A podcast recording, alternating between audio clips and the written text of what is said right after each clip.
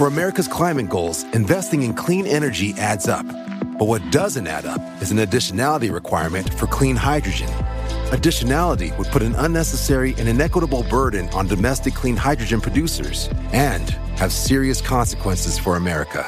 America needs clean hydrogen, but an additionality requirement just doesn't add up. Get the facts at cleanhydrogentoday.org. Paid for by the Fuel Cell and Hydrogen Energy Association. Why? Why? If you Why? have T-Mobile 5G home internet, you might be hearing this Why? a lot. Why? Every time your internet slows down during the busiest hours. Why? Why? Because your network gives priority to cell phone users. Why? Good question. Why not switch to Cox Internet with two times faster download speeds than T-Mobile 5G home internet during peak hours? Okay. Stop the whys and visit cox.com slash 5G home for details. T-Mobile prioritizes certain T-Mobile phone users over home internet users during times of congestion. Hace un poco tiempo, la CIA desclasificó archivos.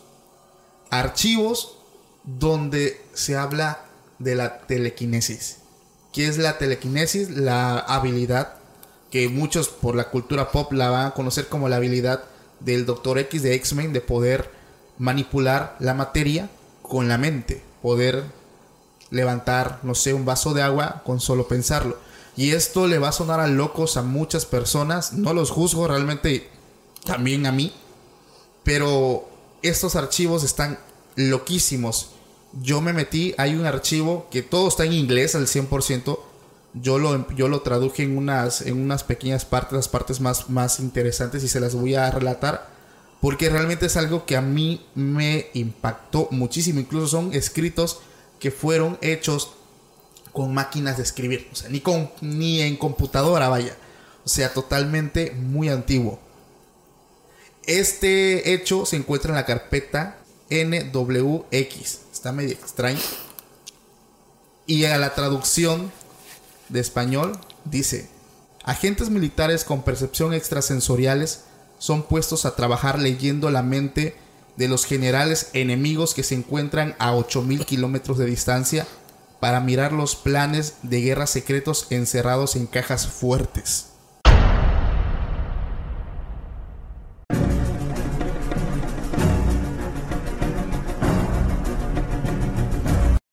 Hola, ¿qué tal amigos? Sean bienvenidos a un capítulo más de Podcast Extra Normal. Mi nombre es Paco Arias y me da muchísimo gusto estar de nuevo aquí con todos ustedes.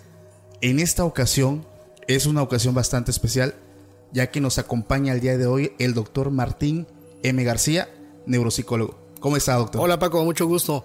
Perfectísimo, doctor. Muchísimas gracias. Antes que todo, pues por aceptar la invitación. La verdad es que es para nosotros un honor bastante grande el que esté con nosotros, compartiendo sobre todo uno de los temas más polémicos que existen. Eh, usted mismo me lo decía antes de empezar, es un tema que por mucho tiempo probablemente haya estado oculto al ojo público y la verdad es que hay mucho de qué hablar. Antes de empezar chicos, si aún no estás suscrito al canal, te invitamos que te suscribas al canal, eh, ya que apoyas mucho este proyecto para que siga creciendo. También te invitamos, ahorita quiero hacer también este, un anuncio muy importante. Ya contamos con una plataforma especialmente para aquellos que quieran enviarnos sus experiencias paranormales, ya que normalmente los recibimos por Instagram, pero esta es, esta es una plataforma especialmente para enviar relatos donde pueden adjuntar fotos y videos, evidencias de todas sus experiencias que nos quieran contar. Está disponible en la descripción del video, única y exclusivamente para enviar relatos. Usted, doctor, antes de empezar, ¿usted cree en el fenómeno paranormal? Mira, como tal no he tenido la experiencia, ¿no? Pero en todas las ciencias y en todas las disciplinas hay, Paco, lagunas. Y yo creo que la psicología no es la excepción, ¿no? Entonces siempre queda ahí la duda, ¿no? Sí, de hecho, usted, por ejemplo, estando donde usted está, ha visto casos que realmente lo han sacado de onda tremendamente o no hay alguna lógica para algún fenómeno que algún paciente esté presentando. Esto sin mencionar ningún nombre, o sea, más o menos alguna experiencia. Mira, como un relato, podemos decir, no algo fuera de, de consulta. Recuerdo un, paciente, el paciente X, me pedían mi opinión sobre un video que me iba a mostrar. Este video se trataba de una grabación que él había hecho entre una y dos de la mañana en su, en su casa. En este video se escuchaban voces de niños, se escuchaban algunos pericos, se escuchaban mascotas como perros, ¿no? Lo extraño de- del video es que fue grabado en una comunidad donde no hay casas cerca, Ok. como para decir que fue el vecino o fue una persona que pasaba por ahí, ¿no? ¿Cómo grabó el video este, este amigo? Bueno, me comentó que había soñado y que en el sueño había tenido esa revelación de que esta casa donde él habitaba habían vivido otras personas años muy atrás, ¿no? Me comentó que, que inclusive en el sueño los había visto vestidos de, de ropa de a principios de siglo, ¿no? Ok. Entonces, este, se dio a la tarea de poner una cámara y, un- y una tablet, algo así. Y guardó el video y pidió mi punto de vista eh, después de esta experiencia que él pues tuvo de grabar a esas horas de la madrugada, ¿no? Sí me quedé un poco impactado porque era muy nítido el video. No era como los típicos videos que se ven todo mal grabados o algo así. No era un video casero con una secuencia de tiempo donde se escuchaba inclusive que él todavía acomodaba ahí el aparato y lo dejó grabando seis horas más o menos, ¿no? Seis horas. Seis horas estuvo grabando, se puede decir que toda la noche, ¿no? Ok. Cuando él este recupera la, la grabación, obviamente se le había mostrado a unos familiares de él y luego pidió mi opinión. Mi opinión fue es que pues es inexplicable a veces algunos hechos, ¿no? Muchas veces la ciencia no tiene explicación lógica para esto que, que va más allá de la lógica, ¿no? Entonces es un, es un relato que sí me dejó un poquito sacado de onda, dijeras tú, ¿no? Y este, y pensando, ¿no? Si es cierto, hay lagunas muchas veces en la, en la ciencia, ¿no? ¿Usted considera, doctor, que hay ciertas cosas que hasta el día de hoy nosotros no somos capaces de comprender, que tal vez están presentes en nuestra vida, pero ignoramos totalmente todos estos hechos? Porque muchas personas podemos verlas y discernirlas de forma muy diferente. Por ejemplo, aquí en su podcast, ahora sí que mucha gente nos ha enviado varios mensajes y nos cuenta diferente tipo de anécdotas que ellos han visto. ¿Usted ha tenido algún detalle muy macabro con algún paciente que sea esquizofrénico? Ya que, con todo el respeto del mundo, popularmente la gente se dice que estas personas ven cosas fuera de, de- de- de ser algo extrañas, son cosas muy escalofriantes. Pues muchas veces, a lo que tú me preguntabas, en el caso de un paciente con una condición, nosotros referimos que es por la condición misma que él está imaginando, escuchando o viendo cosas, ¿no? En el momento en que tiene esta crisis. Es un hecho 100% explicable, no se debe a la condición, ¿sí? Dentro de esos relatos eh, extraños que tú mencionas, hay un libro que a mí me gustó mucho, en una ocasión lo leí, eh, te lo recomiendo y lo recomiendo mucho al, al amable auditorio. Se llama Desolada Grandeza. Es de un autor que se llama José María Álvarez, me parece. Ok. ¿sí? donde él narra la historia de muchos personajes, tanto de la política en Estados Unidos como de artistas de Hollywood, incluyendo algunos personajes mexicanos también por ahí. De los relatos que más me impresionaron y me dediqué a investigar un poco acerca de este personaje es de un actor norteamericano, pero de ascendencia húngara, Paco. Se llamaba Bel A. Lugosi. Este personaje fue el primero que interpretó el, el papel de Drácula, del conde Drácula, en, en las películas más o menos entre 1930 por ahí. ¿no? En este libro de Desolada Grandeza, el autor señala que este, este actor, ya enfermo, convaleciente, fue atendido en un hospital en Estados Unidos y según cuenta la historia ahí, que muere de un paro cardíaco, de un infarto al miocardio, y muere sin una gota de sangre. ¿sí? Lo impresionante del, del relato es que muchos testigos aseguran, quiero pensar enfermeros ¿no? Y personal de limpieza, que durante el tiempo que él estuvo convaleciente en esa madrugada, esa noche, un murciélago estuvo rondando los pasillos y volando por ahí adentro, ¿no? Entonces se envuelve en un velo de misterio la muerte de este actor norteamericano, ¿no? Más adelante hay otro libro realmente que habla de la vida de Bela Lugosi. El autor creo que apellida Quijano, no recuerdo, pero por ahí está el libro, se llama Yo soy Drácula. Ok. Y este, y él manifiesta que efectivamente el actor muere, pero muere en casa de él, no en el hospital. Y que no hay una prueba ferviente de que haya muerto, sí, sin gota de sangre, pero que sí pidió como última voluntad que fuera enterrado con su capa del conde Drácula, ¿no? Entonces es un personaje muy, muy misterioso, su vida fue rodeada de muchos misterios y fue el primer Drácula que conocimos en la pantalla grande, ¿no? Ok, entonces todo esto proviene, vaya, de, de ese libro que usted nos está recomendando. ¿Nos puede repetir el nombre del libro, doctor? El libro se llama Desolada Grandeza. Desolada Grandeza. Habla de muchos personajes que han, que han marcado la historia, ¿no? En, en muchos ámbitos del quehacer. Está muy bonito y este, pues son relatos, algunos quizás mitos, ¿no? Pero es para quien les gusta este tenor de, de, literatura, muy recomendable. Estoy seguro que a más de una persona les va a encantar, ya que aquí tenemos mucha, mucha gente, muchos seguidores que les encanta pues todo este tema eh, oscuro, un poquito de misterio, terror, horror. La verdad es que es algo que también a mí me llama mucho la atención. Tenga por seguro que lo voy a estar leyendo. Eh, doctor, quiero hacer una pregunta también. Hay personas, por ejemplo, eh, le voy a contar algo así rapidísimo que yo viví en la secundaria. Y esto tal vez es algo que muchos en la audiencia ya conozcan. Y está muy interesante que usted nos dé su punto de vista. Hay personas, por ejemplo, una vez en la secundaria eh, se puso de moda un juego que era como la Ouija, pero era, le decían creo que el Charlie Charlie. Era un juego de colores. Perdón, no, no era el Charlie Charlie, era un juego de colores. Antes de, del Charlie Charlie.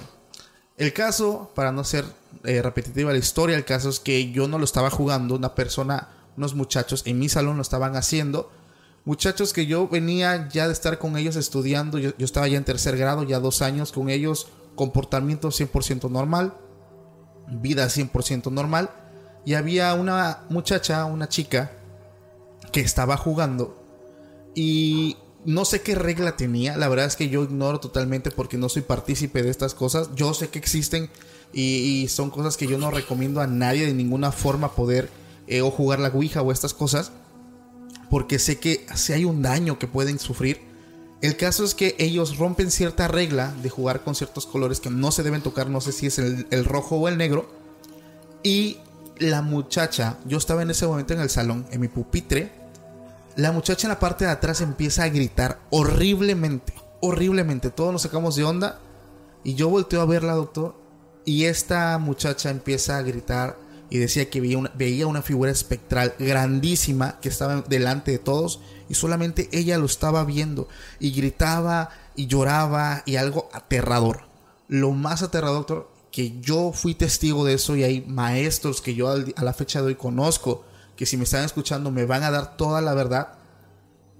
Corrieron unos compañeros a agarrarla del brazo para tratarla de calmar los típicos fortachones y esta muchacha los empuja como si fueran muñecos de trapo con una fuerza muy extraña. La muchacha se la llevan en una ambulancia, este, primeramente la estaban llevando a la Cruz Roja. Eh, no sé qué desastre estaba pasando porque no se dejaba ellos en su religión que es la católica es popularmente se conoce que es algún tipo de comportamiento de posesión que así se le conoce en temas católicos se la llevaron. Ya no volvemos a saber nada de esta muchacha. Qué piensa usted que pudo haber pasado porque es algo que yo viví doctor. Yo lo vi a mí nadie me lo contó. Y es una de los, uno de los hechos que yo vivía a una corta edad. Iba en secundaria tenía escasos 14 15 años y la verdad es que me dejó traumado por mucho tiempo. Ok, sí te decía yo este ratito, no hay... Hay cosas que la ciencia no puede explicar, ¿sí? Como decía el filósofo René Descartes, ¿no? El hecho de que no, no veas o, no toques no significa que no exista, ¿no? Entonces es, un, es un, un, una laguna, le llamo yo, ahí en, esta, en esta información que hay. Esto es como cuando, por ejemplo, me han preguntado si existen las cuartas y quintas dimensiones, ¿no? Y me piden el punto de vista, ¿no? Y ahorita te voy a contestar la pregunta, ¿por qué me voy a este tema? La, la ciencia sugiere lo que es el Centro Europeo de Investigación Nuclear. Sugiere que hay tres dimensiones, ¿no? Las que se conocen. Una discrepancia que surgía en ese mismo centro de investigación eh, europeo nuclear es sobre un científico que se llama Adam, Adam Rutherford. Él explicaba que conocemos la primera dimensión se llama la altura, la segunda es la anchura, la tercera la profundidad, la cuarta sería el tiempo. Y si existiese una quinta, pues nadie la ha visto ni la ha descubierto hasta el día de hoy. Y uno de los más escépticos investigadores de este Centro Europeo de Investigación Nuclear dicen que son tres, es arriba, abajo, izquierda, derecha y enfrente y atrás, ¿no? For America's climate goals, investing in clean energy adds up. But what doesn't add up is an additionality requirement for clean hydrogen. Additionality would put an unnecessary and inequitable burden on domestic clean hydrogen producers and have serious consequences for America. America needs clean hydrogen, but an additionality requirement just doesn't add up. Get the facts at cleanhydrogentoday.org. Paid for by the Fuel Cell and Hydrogen Energy Association. Que cuando pensamos en una dimensión, eh, pensamos que es un lugar donde vamos, que está lleno de. habitado por criaturas extrañas, ¿no? Él explica que una dimensión simplemente es una dirección en el espacio. Así. ¿En el espacio-tiempo? Una dirección en el espacio, lo explica así. De aquí surgen eh, mucha información que utilizan autores y, y este, sobre todo artistas. Cuando se desarrolla un cubo en cuatro dimensiones que creo se llama Tesseract o algo así, donde lo utilizan pues artistas como Wells, como el mismo este Oscar Oscar Wilde y me parece que Pablo Picasso también por ahí para representar dimensiones en sus pinturas, ¿no? Ok. Donde seguimos en esta disyuntiva de que lo que no podemos demostrar, porque la ciencia todo lo demuestra mediante investigaciones y experimentos, ¿verdad? Y lo que no podemos demostrar queda como pseudociencia, algo que está más pegado a los relatos, mitos y hechos narrados, no una narrativa, pues. En este caso se habla de conscientes colectivos, cuando varias personas dicen suf sufrir una experiencia eh, traumatizante, eh, colectiva, de que vieron algo, sintieron algo, percibieron algo. Y es que el cerebro opaco, el cerebro es una máquina que todavía no terminamos de conocerla, que sabemos muy pocas capacidades que tiene, ¿no? Y donde la neurociencia trata de explicar estas percepciones sensoriales, ¿no? Que dicen sentir algunas personas, que escuchan, que ven, que sienten, ¿no? Donde el área que se activa se llama lóbulo parietal y es el que nos hace percibir ruidos, eh, visiones, voces, sensaciones, pues, más allá de lo que tú puedas explicar. Algo similar pasa con los pacientes, por ejemplo, que tienen lo que nosotros llamamos trastorno de espectro autista, niños que tienen la habilidad de pintar, de tocar instrumentos, de hablar en idiomas sin que nunca hayan ido a una clase de música, de pintura. O de otro idioma. O de otro idioma. Es impresionante. ¿Es posible, doctor? Sí, se llaman habilidades del sabio. Cualquier psicólogo que nos está escuchando no nos dejará mentir, se llaman habilidades del sabio. Wow.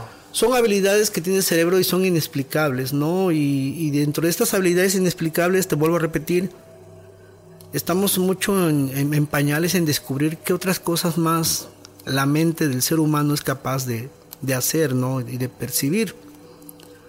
Por lo tanto, eh, en caso de experiencias vividas con pacientes que tienen o presentan alguna condición, siempre nosotros eh, decimos que esto se debe a la, a la, condición per se, ¿no? De que están sintiendo o escuchando o viendo algo, ¿no? Eh, en estos juegos que tú mencionas, Desconozco mucho la temática, desconozco mucho la dinámica. eh, realmente cuando yo recuerdo fui estudiante, pues no, mis juegos eran otros, ¿no? Sí, claro. Eran el papalote, eran el trompo, era el yoyo, eran, eran otro tipo de cosas. Recuerdo las primeras máquinas que yo conocí, más allá, más antes del Atari, eran, no sé, creo que se llamaban este ping pong, algo así, no sé, eran muy arcaicas ya, ¿no? Sí. Entonces sí he escuchado muchos relatos del tipo que tú me narras. Sí ha habido experiencias colectivas así. Y es que, doctor, en ese momento le voy a platicar algo que ocurrió. Cuando todos empezamos a ver eso, la única persona que pudo verlo fue ella. Pero había algo que todos teníamos en común, que ocurrió de forma colectiva, como usted lo dice. Todos sentíamos miedo aterrado. O sea, un miedo al full. O sea, peor que si hubieras visto la película más terrorífica del cine. Eh, y a mí me pasó algo. Ese miedo salí yo de la escuela y seguía conmigo. Me fui a mi casa, estaba en mi cuarto y me sentía como que me estaban viendo. Me sentía acechado. Me daba mucho miedo dormir solo. O sea, me pasó por muy largo tiempo esa sensación y no fui el único. La gran mayoría, si no es que todos los del salón que estuvieron presentes, vivieron algo similar. Claro, y no sé si recordarás hace poco, no tendrá ni un dos meses, creo que empezó a haber una serie de experiencias en las escuelas secundarias. De, si no recuerdo, fue el estado de Chiapas primero que empezó con esto, ¿no? De muchachos que se enfermaban del- de la nada, que empezaban con algunos síntomas de intoxicación, que empezaban inclusive a que les faltaba el aire, etcétera, etcétera. Y a través de hacer tantas este, análisis, los especialistas, de hacer todo tipo de estudios, algo que explicase, ¿no? Los síntomas o qué estaba pasando, se sospechaba de sustancias tóxicas, algo así. No se encontró nada, ¿no? Y no es que el aparato gubernamental estuviese ocultando algo, simplemente que no se encontró nada y, y todo se, se explica en un consciente colectivo de, de haber somatizado algunos síntomas, ¿no? Como pasa muy frecuentemente quienes tienen trastornos de ansiedad. Ok. Somatizan falta de aire, tú le pones el oxímetro, están saturando arriba del 99%. Wow. ¿sí? Tú le pones el, el, este, el aparato para medir la, la presión arterial, ¿sí? el baumanómetro, y tienen una presión de un deportista de alto rendimiento. Sin embargo, ellos tienen o dicen sentir todos los síntomas de un hipertenso, ¿no? Ok. Y más todavía más complejo cuando ellos dicen eh, que la temperatura corporal se les ha elevado, que hay taquicardias, o sea, se acelera el corazón, y ellos creen fervientemente que están enfermos del corazón y cuando se someten al estudio del ecocardiograma, su corazón es más sano que el tuyo y el mío, ¿no? Ok, ok. Entonces, ¿qué te dice todo esto, Paco? Que podemos somatizar muchas cosas, ¿no? Podemos somatizar, ver, sentir o escuchar, ¿no? Porque los circuitos que se activan del cerebro nos proyectan ese tipo de cosas, ¿no? Y entonces, siempre se busca desde el punto de vista científico una explicación lógica a lo que está pasando, pero vuelvo a repetir, hay lagunas, hay cosas que no se pueden explicar. ¿sí? Ok. Hay, hay algo que quiero, de hecho algo que le estaba comentando este, antes de iniciar la grabación y es algo que lo pueden buscar las personas que lo están, que nos están escuchando, nos están viendo. Es una información que actualmente ya está desclasificada. Estas instituciones de defensa por parte de Estados Unidos, eh, llámese Pentágono, llámese el Área 51, eh, normalmente van desclasificando pues muchos archivos que permanecen ocultos no por uno ni dos ni diez años. Le hablo que son archivos que incluso llevan 50, 60 hasta 80 años y que después de tanto tiempo nosotros nos estamos estamos dando estamos conociendo todo lo asombroso y imagínense, o sea, el tiempo en lo que pasó y a la fecha en la que nosotros lo estamos conociendo. Hace un tiempo apenas, hace un poco tiempo, la CIA desclasificó archivos. Archivos donde se habla de la telequinesis.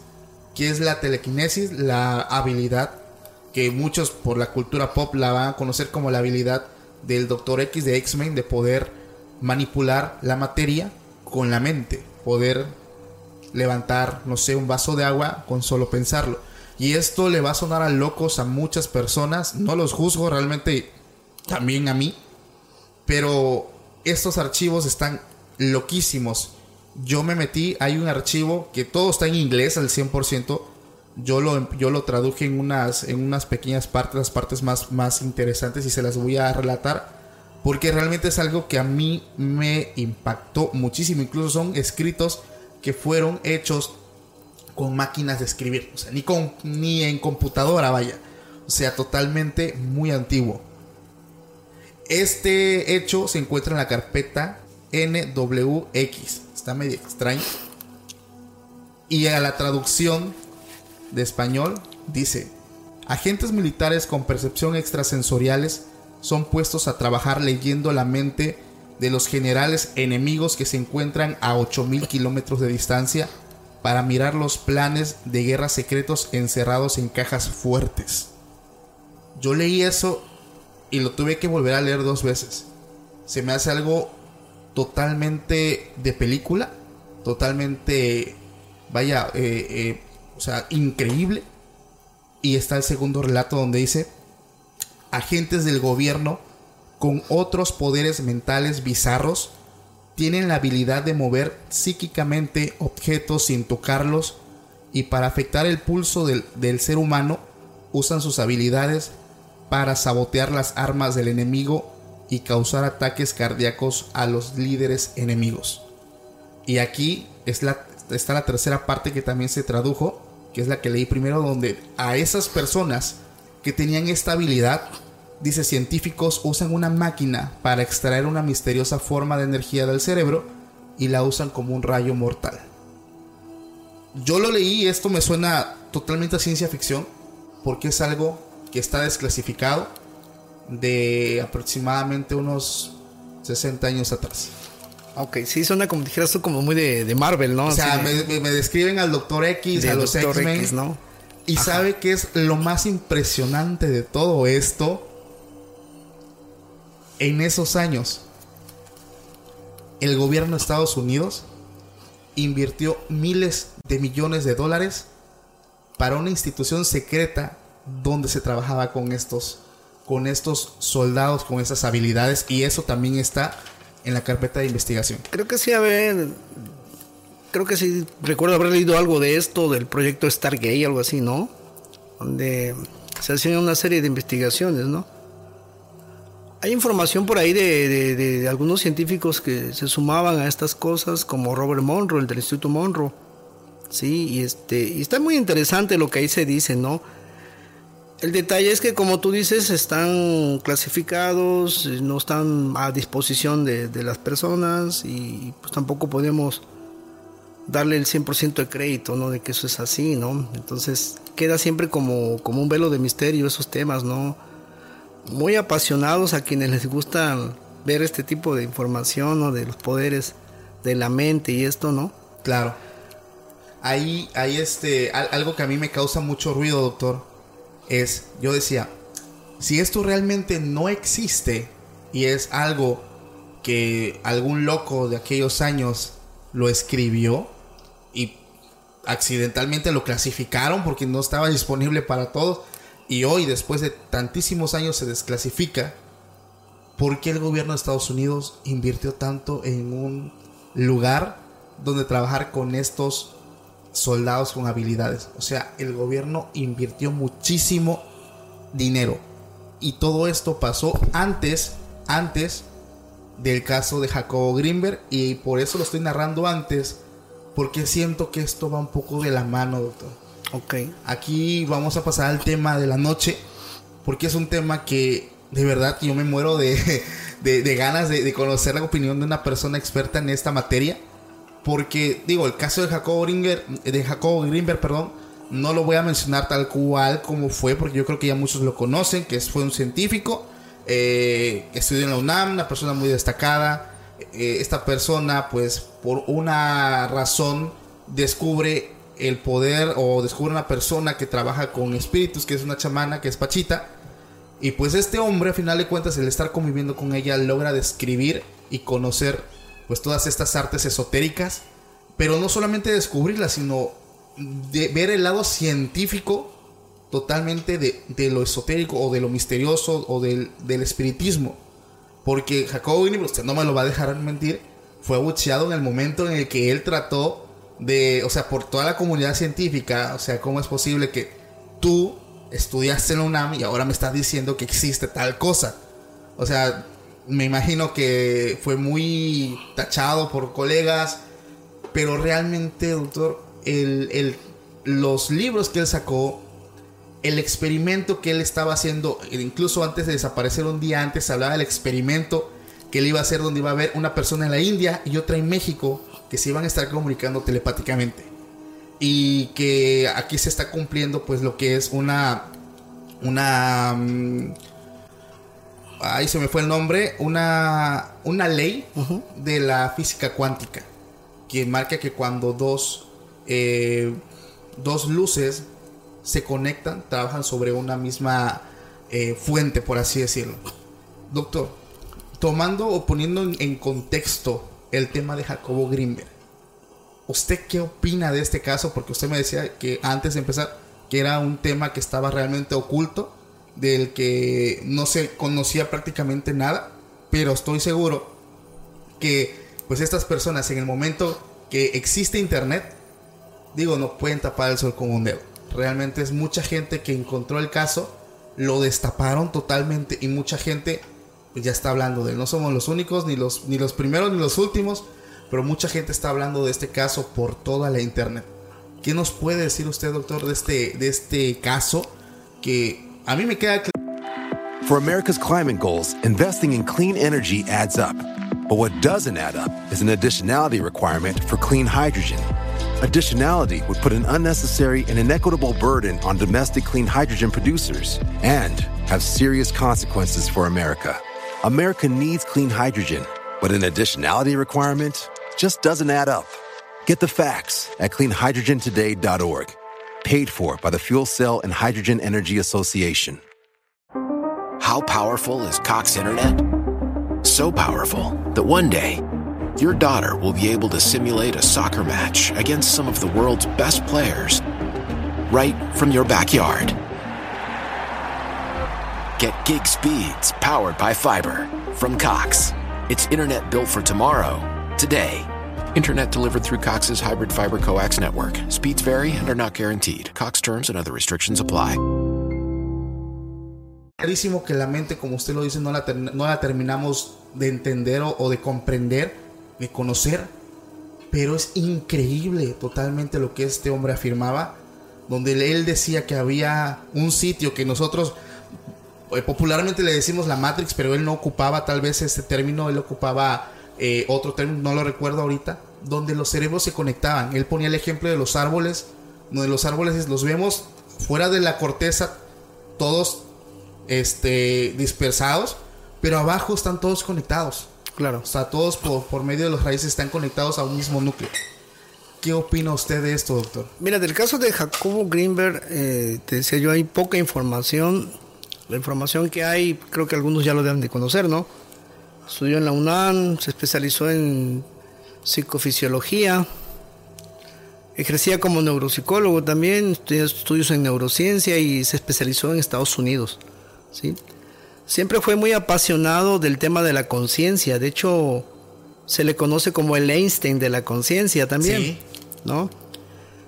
Sobre su biografía, bibliografía, perdón, escribió algo así de 54 libros, por ahí más o menos, todos relacionados con su trabajo, ¿no? Donde él desarrolló una teoría llamada sintérgica. La teoría sintérgica. Eh, él decía que de esta, de esta teoría eh, había estudiado mucho él el chamanismo mexicano. Cómo Sí. se movía el chamanismo, Y el la- espiritismo. Y la percepción de la realidad y cómo se creaba la realidad, ¿no? Es lo que habla la teoría sintérgica y ponía tres, como tres niveles, ¿no? De, de- de ver la realidad y creo que por aquí te los apunté para que no nos falle la, la memoria, ¿no? El primero era, decía él, que había un campo neuronal, ¿sí? un campo neuronal. Sabemos que el cerebro tiene entre 10.000 a 12.000 millones de neuronas. Ok. ¿Sí? Y que lo primero que entraba hacia él era el campo neuronal y entraba en, en este, ahora sí que en conjunción con lo que le llamaba este el campo energético, ¿sí? Esa era la segunda, la segunda fase, vamos a llamarle, y la tercera era más compleja, era la más misteriosa porque necesitaba de un codificador como tal y lo que daba como resultado la creación de la experiencia, ¿sí? En esta teoría que él desarrolló decía que todos estábamos conectados y que cada quien podía desarrollar su, su propia realidad dependiendo la capacidad del cerebro de cada quien, ¿sí? Esto pues claro que en sus tiempos sonó mucho muy... Como una locura. Como una locura, ¿no? Y, y, y claro que tuvo encima a la comunidad científica, ¿no? Y claro que, como tú lo decías, fue tachado de, pues, de pseudocientífico, como tú, con tantos estudios, hoy me vienes a decir que, que una chamana opera con un cuchillo de, de cocina, ¿no? Y etcétera, etcétera.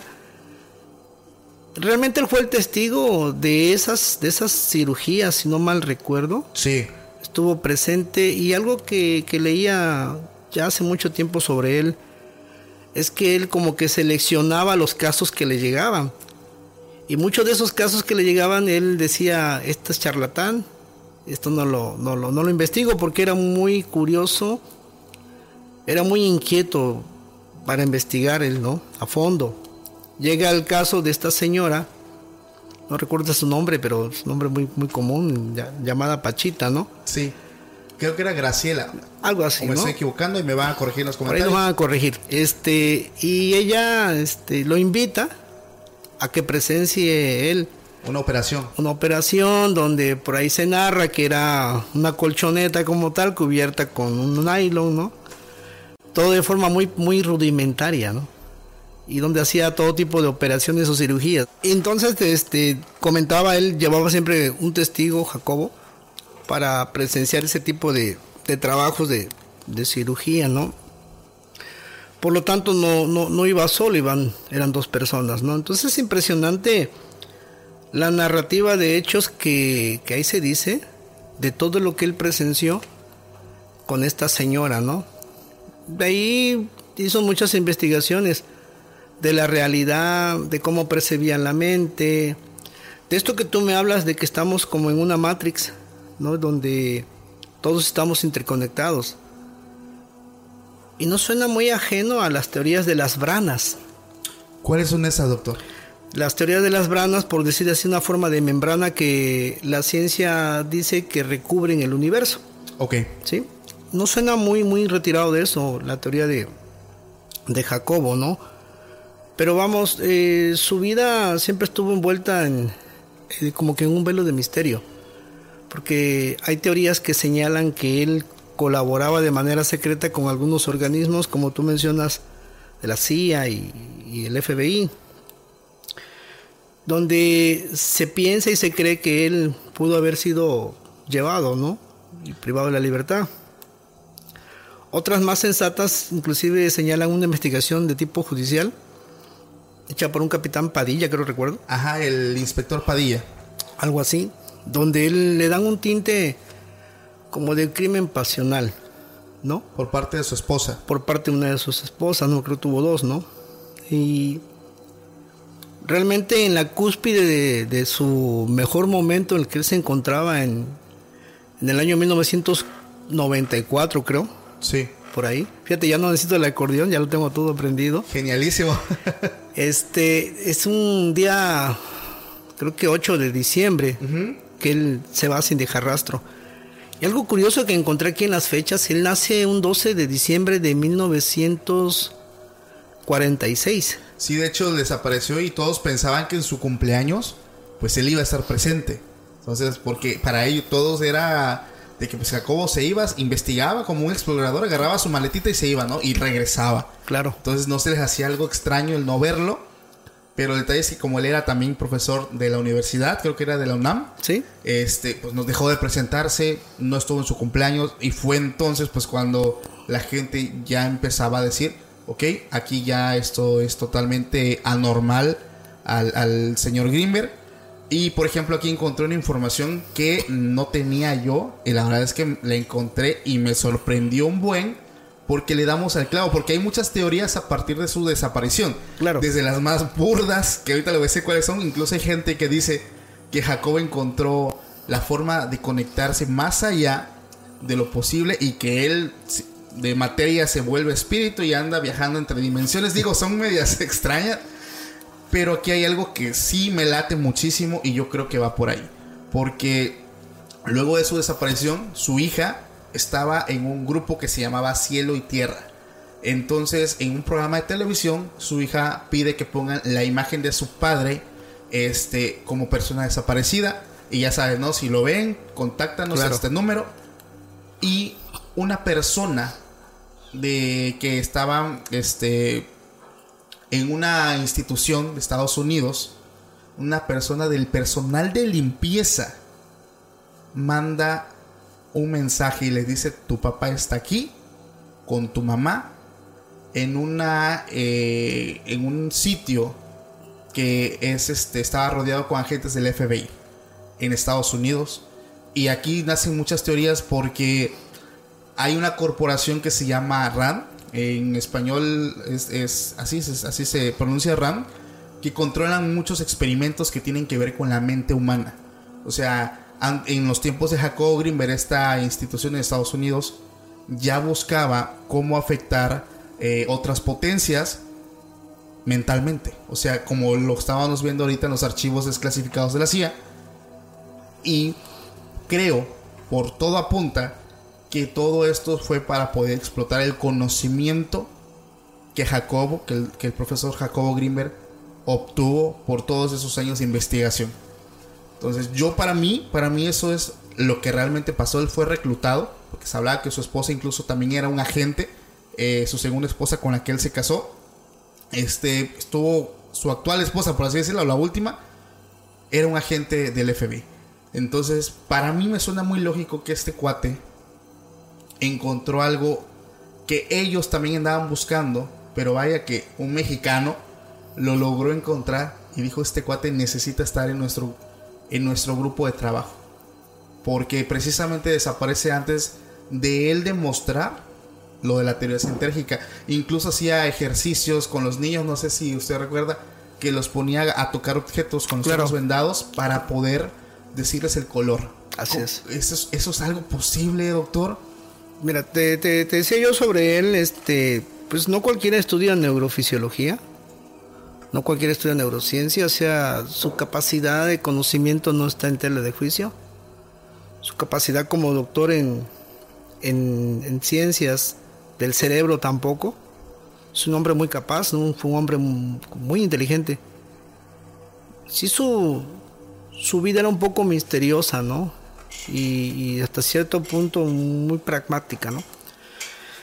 Pero este, estos experimentos que hacía con niños, sí, eran cosas muy adelantadas en su época, poco explicables, ¿sí?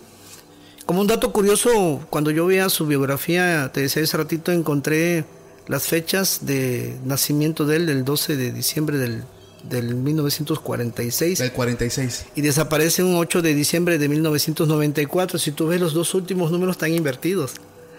46 Ah, sí. y 94. Sí, ¿no? sí, Digo, sí. qué curioso, hasta sus fechas de, de nacimiento y desaparición son realmente Sí, te, te De locos, ¿no? Todo pareciera una pinche teoría conspirativa, ¿no? O sea, que nos van dejando como pequeños mensajes subliminales. Digo, suena medio extraño. Sí suena un poco extraño ¿no? las fechas y, y- y todo lo que eh, envolvió su, su vida de él, ¿no? Eh, haber escrito 54 libros y haber hablado de la conciencia como él habla, de- del cerebro y la capacidad que tiene el cerebro de, de tantas y tantas información que podemos retener, es impresionante, la verdad, su trabajo. Una de las cosas que él decía, doctor, recuerdo, es que él decía que nosotros nos podemos autosanar. Eh, que nosotros, o que la mente tiene el poder de, por medio de ejercicios de respiración, de meditación, Incluso hay varios videos en YouTube para los que una vez me preguntaron, Paco, ¿cómo es? Este, ¿cómo es posible? En YouTube están todos los ejercicios disponibles de estos eh, procesos de meditación. Ok. Fíjate, a quienes les gustan mucho estos temas, hay un libro, se llama Super Cerebro, si lo quieres anotar. Ok, Super Cerebro, chicos, ya saben el libro. El autor se llama Rudolf E. Tansi. Ok. Lo impresionante de este libro es que es, es escrito por un neurocirujano. Casi nadie. Él habla en este libro que cuando él fue estudiante, estaba haciendo lo que es el internado, ¿no? En un hospital, encontró archivos ya muy antiguos. Ya sabes, recién egresado de la carrera, curioso, inquieto, no falta que andas buscando por ahí información, ¿no? Claro. Y encontró un tratado sobre Alzheimer, que es la enfermedad neurodegenerativa que afecta al ser humano ya entrado después de los 60 años. Consiste en la aparición de una placa, se llama beta-amiloide, ¿sí? en la red microtubular de la neurona, ¿sí? y, y esta, esta placa de beta-amiloide hace que la memoria vaya poco a poco muriendo. ¿sí? Es lo que hace el Alzheimer. ¿no? Empieza primero como un deterioro cognitivo y luego pasa a ser lo que es ya la enfermedad de Alzheimer. ¿no? En, Ok. en- ahora sí que en honor a su descubridor que fue el doctor Alois Alzheimer. Bueno. Rudolf Letanzi encuentra en esos archivos información de que el Alzheimer podría no solo detenerse, sino revertirse Wow. A través de muchísimas técnicas que estaban descritas en esos archivos. Lo, lo- lamentable de esto es que cuando él sale de esa, quiero entender, almacén de archivos muertos, pues misteriosamente todo desaparece, ¿no? Y otra parte de esos archivos se queman, ¿no? Y esto te deja a ti, pues, suspicacia, ¿no? Como por qué o para qué alguien quema archivos viejos sobre la cura de una enfermedad tan pues tan dura como es el Alzheimer, ¿no? Es que, que- que- o sea, qué casualidad, ¿no? O sea, que Entonces- está esto y desaparece. Algo que sí es 100% comprobado es, y es ciencia y te, te lo enseñan en la universidad, te lo enseñan en, en la carrera y, y en los posgrados, es que el cerebro tiene dos capacidades, Paco. Uno se llama neuroplasticidad Ok. y otra se llama neurogénesis, ¿sí? Y esto pues ya está basado en miles de estudios, ¿no? Y ha, ha sido información que ha pasado por muchos médicos del área de la neurología. ¿Qué es la neuroplasticidad? Es la capacidad que tiene el cerebro de aprender todos los días algo nuevo, Ok. ¿sí? De no solamente aprenderlo, sino guardar esa información, ¿sí? Y hasta cierto punto reestructurar y modificar la información nueva. Como esto que estás aprendiendo ahorita ya se te quedó grabado, ¿sí? Pero hay otra, otra habilidad que tiene el cerebro que se llama neurogénesis. ¿Y qué es la neurogénesis? La capacidad de hacer nuevas conexiones neurales o nuevos caminos neurales a través de un nuevo aprendizaje, ¿sí? Lo cual explicaría que a través de cierta información que tú mm, le des a tu cerebro, ¿sí? Puedes cambiar esa forma de funcionar o de funcionar de las estructuras neurales más complejas, ¿no? Y es lo que hace la, la- la terapia cognitiva conductual. Recondiciona una conducta a través de nuevo aprendizaje, el paciente modifica aquel problema que le estaba afectando, ¿no? Sí.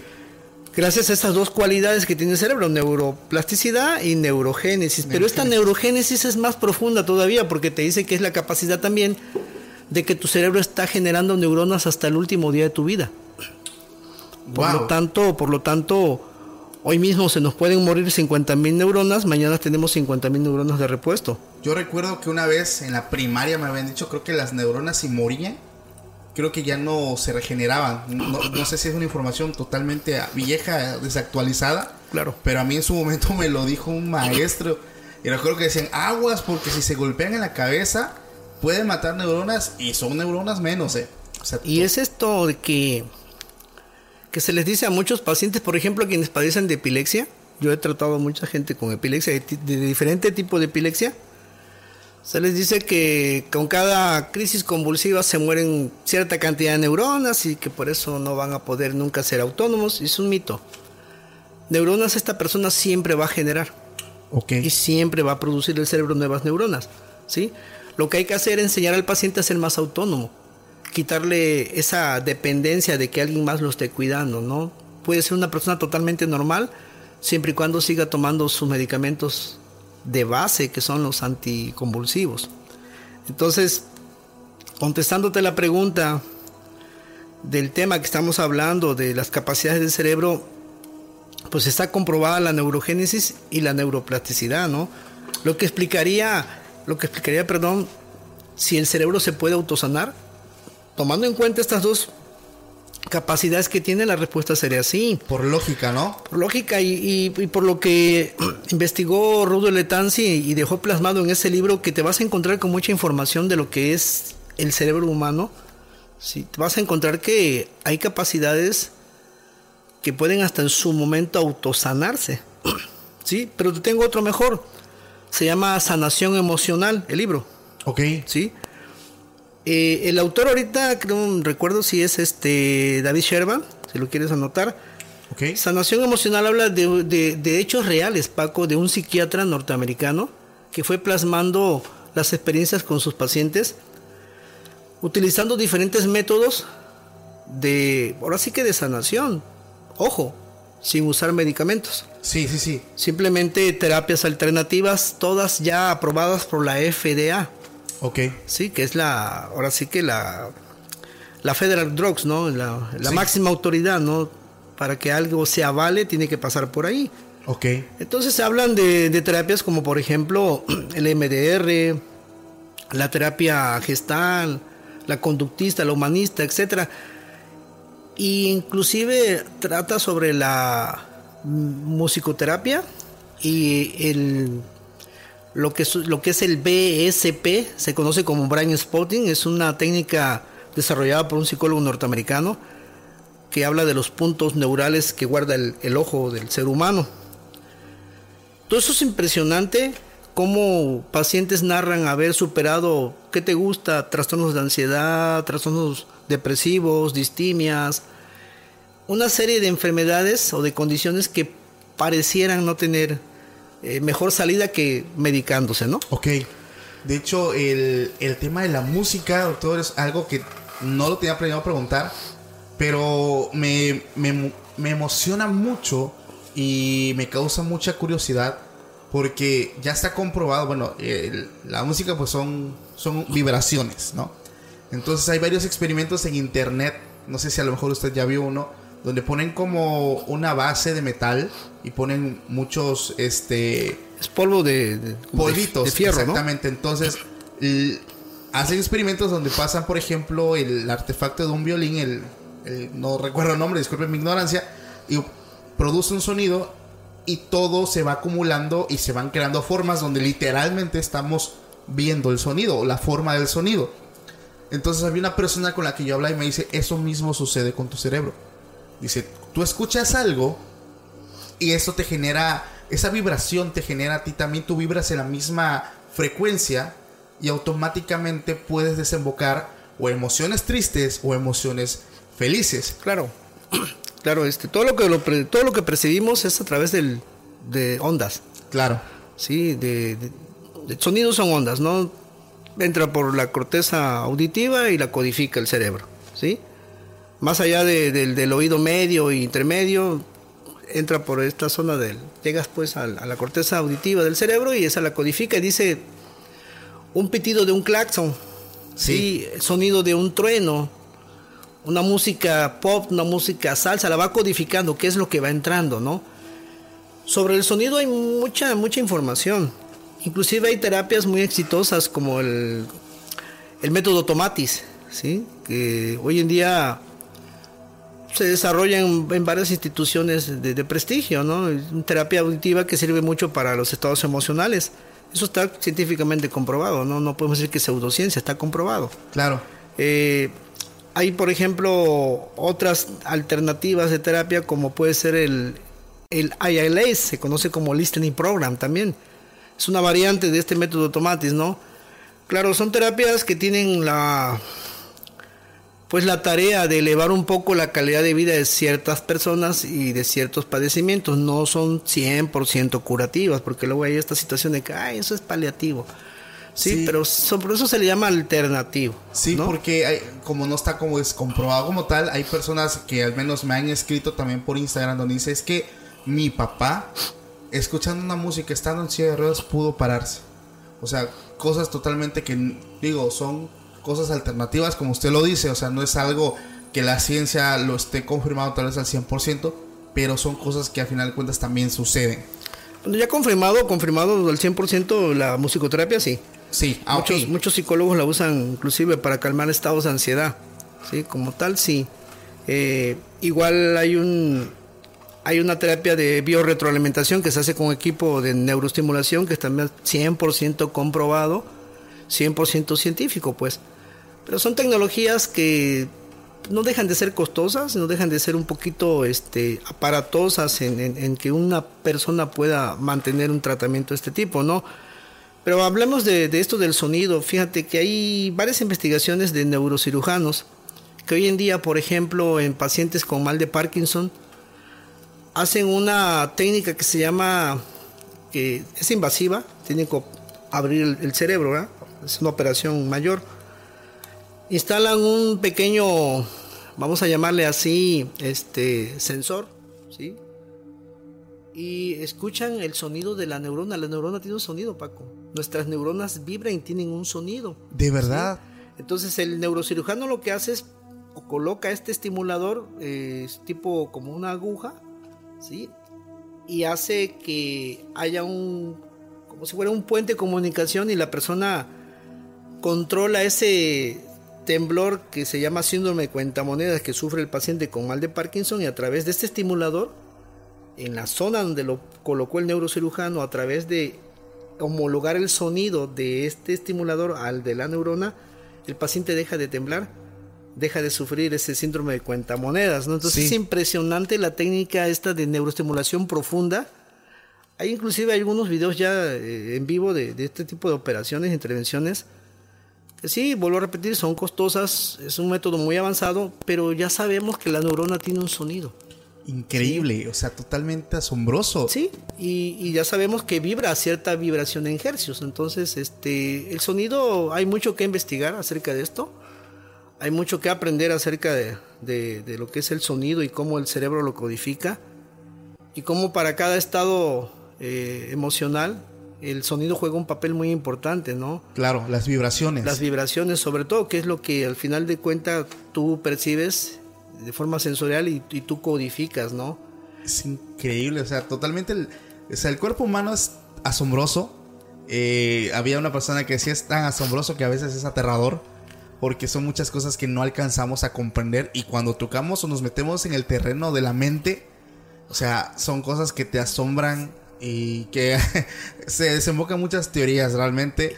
La verdad, doctor, me encantó esta plática, aprendí muchísimo. Yo creo que toda la gente que nos está escuchando, nos está viendo también, aprendió bastante. Doctor, ¿dónde podemos encontrar eh, básicamente pues su, consultorio o algo? Sí, ahorita me acordaba antes de, terminar, perdón que duró un poco de tiempo. No, no, adelante. Eh, atiendo, atiendo médicos hoy en día, estoy atiendo médicos especialistas. Y me decía un médico, ¿por qué el estrés afecta tanto el estado de ánimo y muchos de los, nuestros sistemas? Me decía él. Y le mencioné una parte del cerebro que se llama, el, si lo quieres investigar, el eje hipoficio suprarrenal. Suena así medio complicada la palabra. Sí. Eh, el, doctor se sacó de onda, dice, no lo había yo escuchado. Pues ahí está, le digo, búscalo. Es la conexión entre, ahora sí que, eh, el tallo cerebral, la glándula hipófisis y todas las glándulas suprarrenales, ¿sí? De tal manera que se mueven por ahí sustancias químicas como neurotransmisores, ¿sí? sustancias hormonales, y claro que todo esto va a afectar el funcionamiento de la persona. Por eso el estrés sigue siendo el padre de todas las enfermedades. Claro.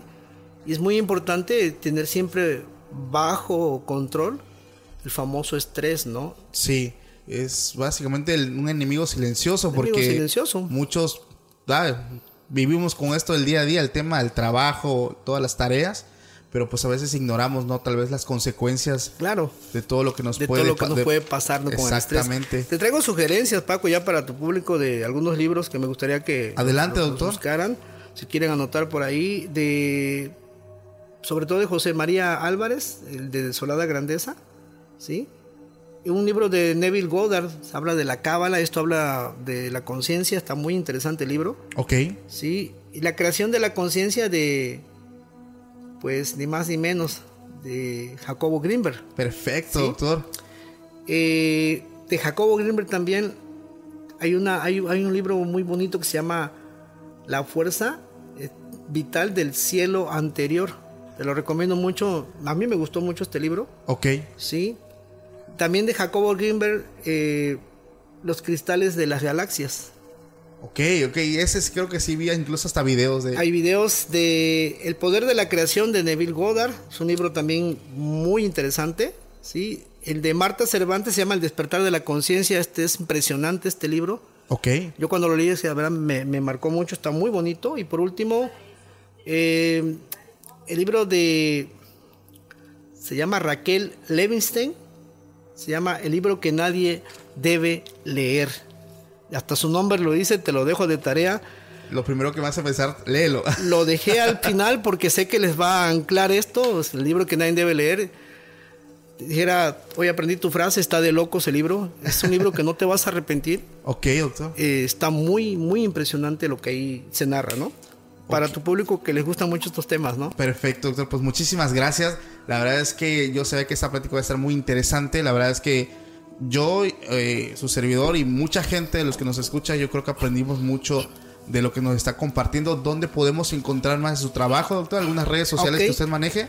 Redes sociales, Facebook, como psicomédica, psicología clínica y neuropsicología. Estemos, estamos ubicados en el centro de aquí de la ciudad de Tuxtepec y tenemos una sucursal acá en lo que es el barrio La Piragua. Ok. Eh, ¿Se puede decir nombre? Sí, adelante, Eh, adelante. Dentro de lo que es consultorios y, y farmacias Saluten. Ok. Son equipo de especialistas que estamos ahí reunidos, ¿no? Perfecto, doctor. Ahí están mis, mis dos direcciones. eh, trabajamos fuera de la ciudad. Tenemos bastante, afortunadamente, gracias a mucho trabajo fuera en el estado de Veracruz. Y aquí en Tuxtepec estoy algunos días también trabajando. Ok, pues perfectísimo. De hecho, aquí también voy a estar pasando en pantalla eh, básicamente la información del doctor. La verdad es que estoy muy agradecido por haber aceptado la invitación. No, La el gusto es fue mío. Y pues la verdad, el video si te gustó, chicos, no olvides pues darle like, seguir el video y, ¿por qué no? Pasarte también a las redes sociales del doctor para que puedan conocer eh, todo el trabajo que él realiza, eh, las personas que, con las que él va trabajando. La verdad es algo muy interesante. Y pues vaya, qué, qué privilegio no tener personas profesionales como usted aquí en nuestra ciudad, que realmente son personas entregadas eh, a todo este tema de, de- de la mente. Entonces chicos, si el video te gustó, nuevamente te invito a que le des like, nos sigas aquí en, en nuestro canal de YouTube porque nos ayudas muchísimo. Si nos escuchas en Spotify, también suscríbete para que estés, pues vaya al día con todos los capítulos. Mi nombre es Paco Arias, me da muchísimo gusto haber estado con todos ustedes. Les mando un fuerte abrazo, cuídense mucho y nos vemos más adelante en un nuevo capítulo. Nos vemos pronto, hasta la próxima, bye. For America's climate goals, investing in clean energy adds up. But what doesn't add up is an additionality requirement for clean hydrogen. Additionality would put an unnecessary and inequitable burden on domestic clean hydrogen producers and have serious consequences for America. America needs clean hydrogen, but an additionality requirement just doesn't add up. Get the facts at cleanhydrogentoday.org. Paid for by the Fuel Cell and Hydrogen Energy Association. Why? Why? If you have T-Mobile 5G home internet, you might be hearing this Why? a lot. Why? Every time your internet slows down during the busiest hours. Why? Why? Because your network gives priority to cell phone users. Why? Good question. Why not switch to Cox Internet with two times faster download speeds than T-Mobile 5G home internet during peak hours? Okay. Stop the whys and visit cox.com slash 5G home for details. T-Mobile prioritizes certain T-Mobile phone users over home internet users during times of congestion.